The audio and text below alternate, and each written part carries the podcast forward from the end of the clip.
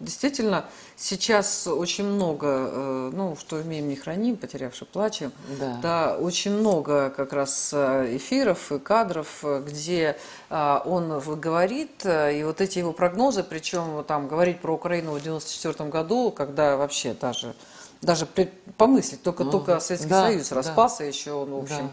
еще он был жив вообще в умах и сердцах. И, вот. и а, это такое ощущение, что ну, мало иметь, э, иметь знания, знать, там, иметь проектное мышление, знать там сколько-то языков.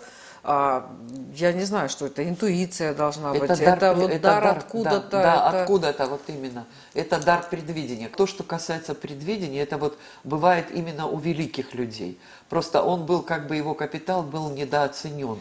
И он себя во многом тоже растрачивал на эпатаж, он увлекался, не мог остановить. Это же тоже очень сильно изматывает. А вот этот его очень большой интеллектуальный потенциал, он оказался не задействован, к сожалению.